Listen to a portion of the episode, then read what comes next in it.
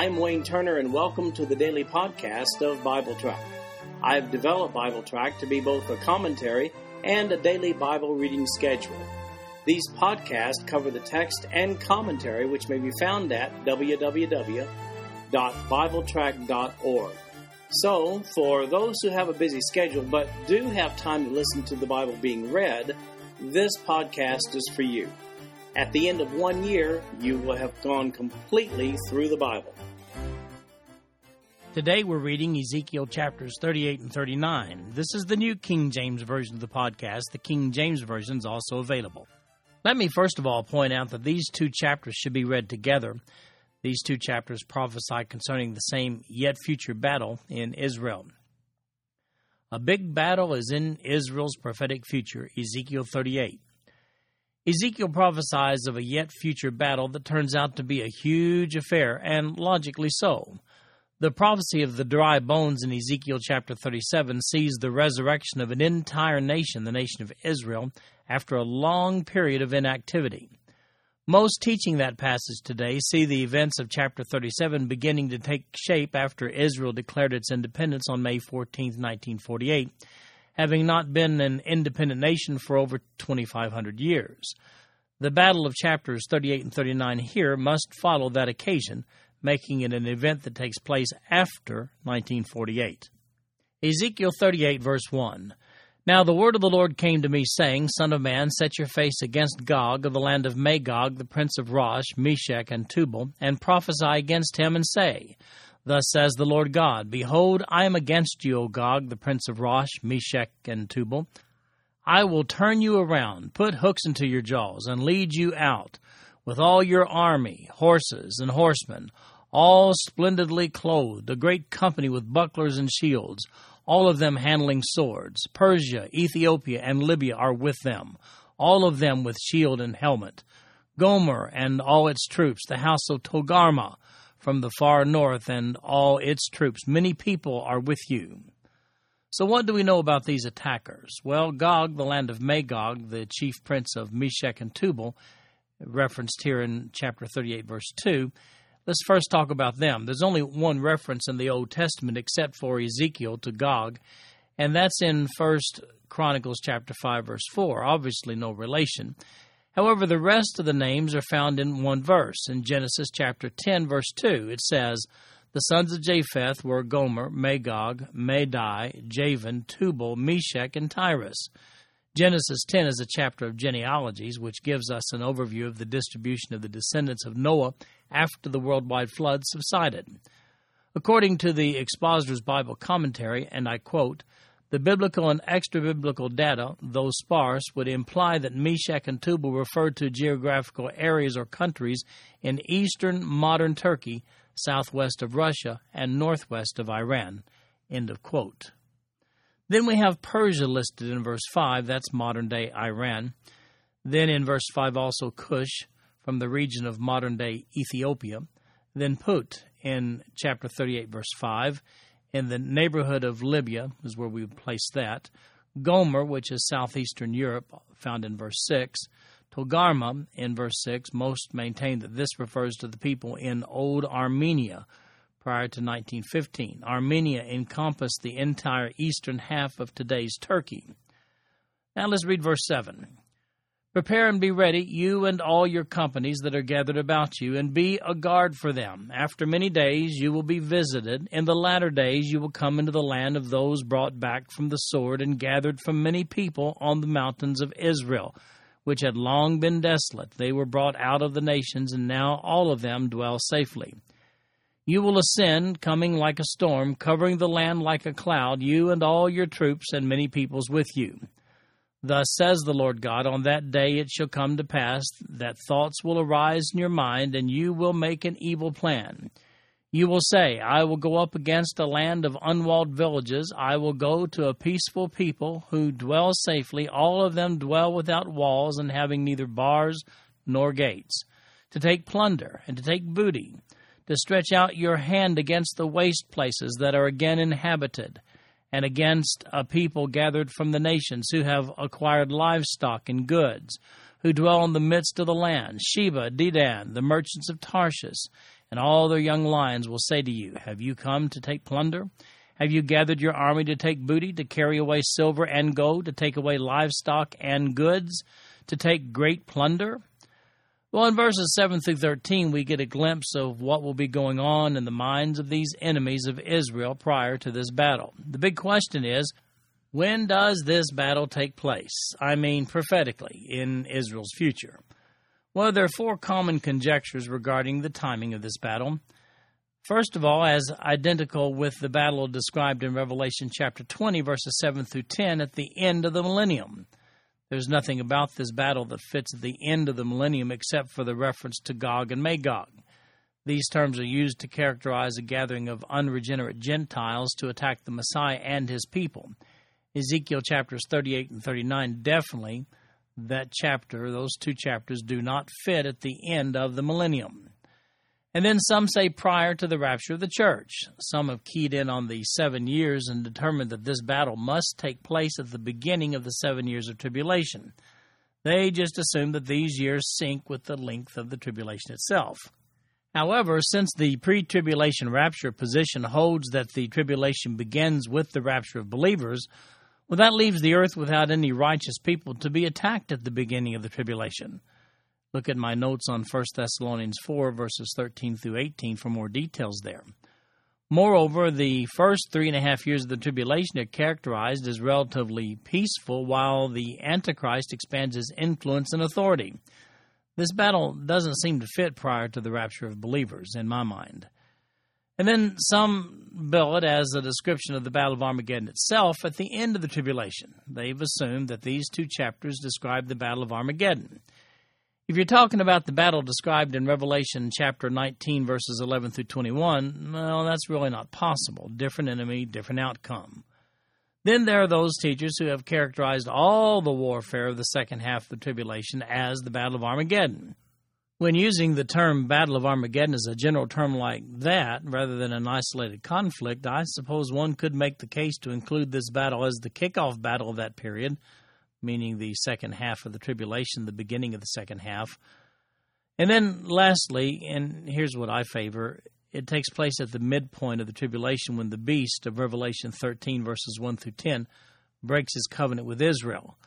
This seems to be the most appropriate place in prophecy for this battle and it's found in Revelation chapter 6, verses 12 through 17. Let's continue reading with verse 14 now. Therefore, Son of Man, prophesy and say to Gog, Thus says the Lord God, On that day when my people Israel dwells safely, will you not know it?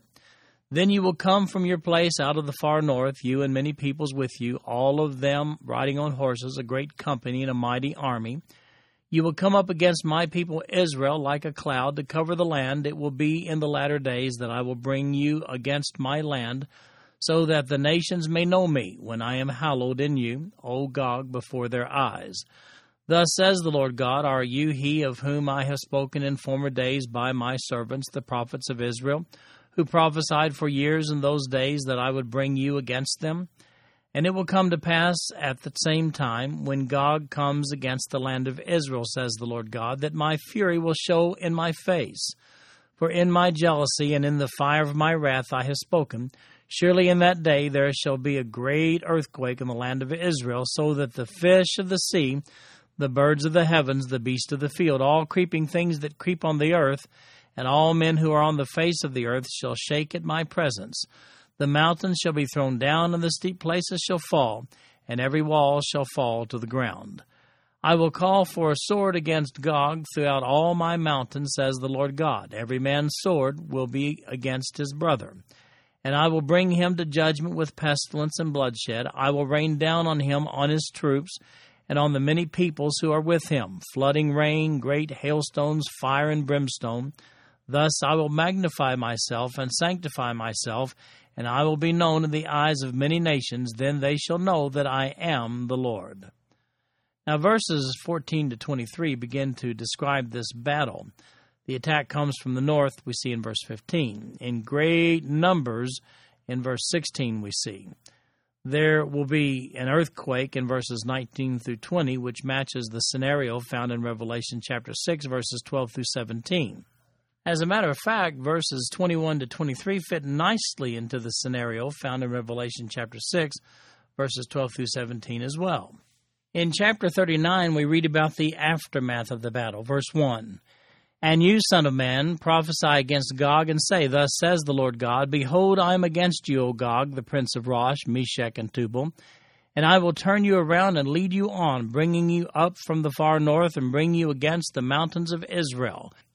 Then I will knock the bow out of your left hand, and cause the arrows to fall out of your right hand.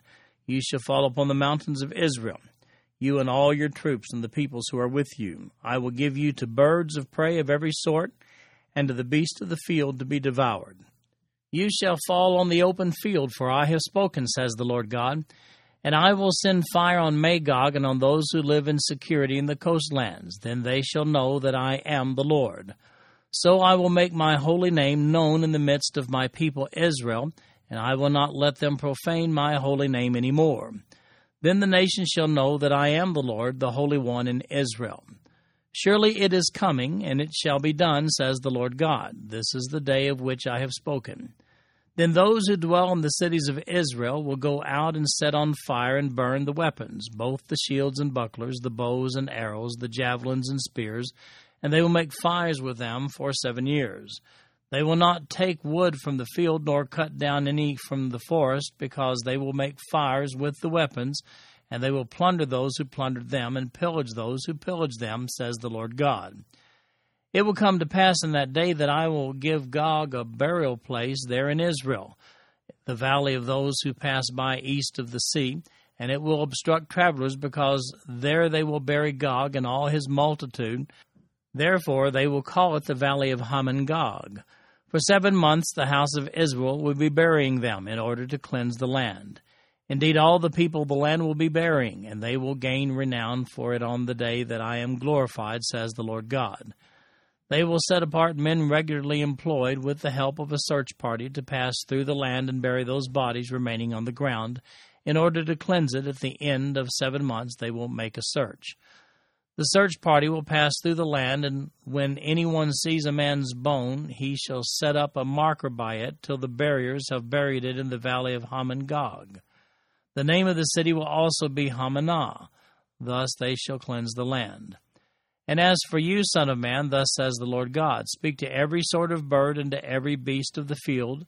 Assemble yourselves and come, gathered together from all sides to my sacrificial meal, which I am sacrificing for you, a great sacrificial meal on the mountains of Israel. That you may eat flesh and drink blood. You shall eat the flesh of the mighty, drink the blood of the princes of the earth, of rams and lambs, of goats and bulls, all of them fatlings of Bashan. Ye shall eat fat till you are full, and drink blood till you are drunk, at my sacrificial meal, which I am sacrificing for you. You shall be filled at my table with horses and riders, with mighty men, and with all the men of war, says the Lord God. I will set my glory among the nations. All the nations shall see my judgment which I have executed, and my hand which I have laid on them. So the house of Israel shall know that I am the Lord their God from that day forward. The Gentiles shall know that the house of Israel went into captivity for their iniquity, because they were unfaithful to me. Therefore I hid my face from them, I gave them into the hand of their enemies, and they all fell by the sword. According to their uncleanness and according to their transgressions I have dealt with them, and hidden my face from them. Therefore, thus says the Lord God Now I will bring back the captives of Jacob and have mercy on the whole house of Israel, and I will be jealous for my holy name. After they have borne their shame, and all their unfaithfulness in which they were unfaithful to me, when they dwelt safely in their own land, and no one made them afraid. When I have brought them back from the peoples and gathered them out of their enemies' lands, and I am hallowed in them in the sight of many nations, then they shall know that I am the Lord their God, who sent them into captivity among the nations, but also brought them back to their land, and left none of them captive any longer. And I will not hide my face from them any more, for I shall have poured out my Spirit on the house of Israel, says the Lord God. Well, there's some interesting and unmistakable identifiers associated with this battle. After the battle described in these two chapters, it takes seven months to bury the dead of the enemy. We see that in verse 12. and their weapons are used as fuel for seven years in verse 9. I first started studying these two chapters in 1973, and I've considered a myriad of possibilities for fitting this battle into other prophetic passages. I am convinced that this battle sits most compatibly at the midpoint of the seven year tribulation. We see that the Allied enemies involved here come from the north, west, east, and south. By the way, the country borders of Ezekiel's day were different than today. The biggest culprit seemed to be that northernmost nation leading the offensive against Israel's unwalled cities.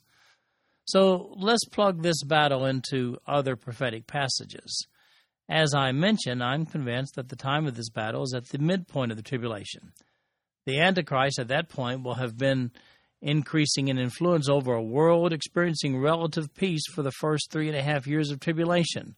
Look at my notes on Revelation 6 for more details there. These enemy armies will occupy the mountains around Jerusalem. We then see that an earthquake and events that resemble volcanic activity preemptively destroy the enemy right there in the mountains in Ezekiel 38, verses 19 and 20. That seems to coincide with the events of Revelation chapter 6, verses 12 through 17, detailing the same kind of an event. It seems that this is the event supernaturally orchestrated by God which sets up the last half of the tribulation. We see in these two chapters that God causes the enemy to plan the attack, and God destroys them with an earthquake. After their miraculous destruction, it seems plausible that the Antichrist, the beast of Revelation 13 that we commonly call the Antichrist, that he'll take credit for the victory and proclaim himself to be God. It's at this point that Daniel's abomination of desolation will take place, spoken of in Daniel 9:27 uh, chapter 11 of Daniel, verse 31, and chapter 12, verse 11. And then Jesus refers to it in Matthew 24, 15, Mark 13, 14, Luke 21, 20. And then Paul refers to it in 2 Thessalonians 2, 4. That's the abomination of desolation. The Antichrist, the beast of Revelation 13, he will declare himself to be God and move into the temple that will have been built by that time in Jerusalem. With that great allied enemy destroyed, the Antichrist is in a great position to rule with unopposed authority, well, at least for a while. This concludes our podcast for today. I'm Wayne Turner, and if you'd like to read along with our commentary online, go to www.bibletrack.org. Thank you for listening in today. The background music for these podcasts is an original composition written by the music director of Fayette Bible Church, Paul Walker.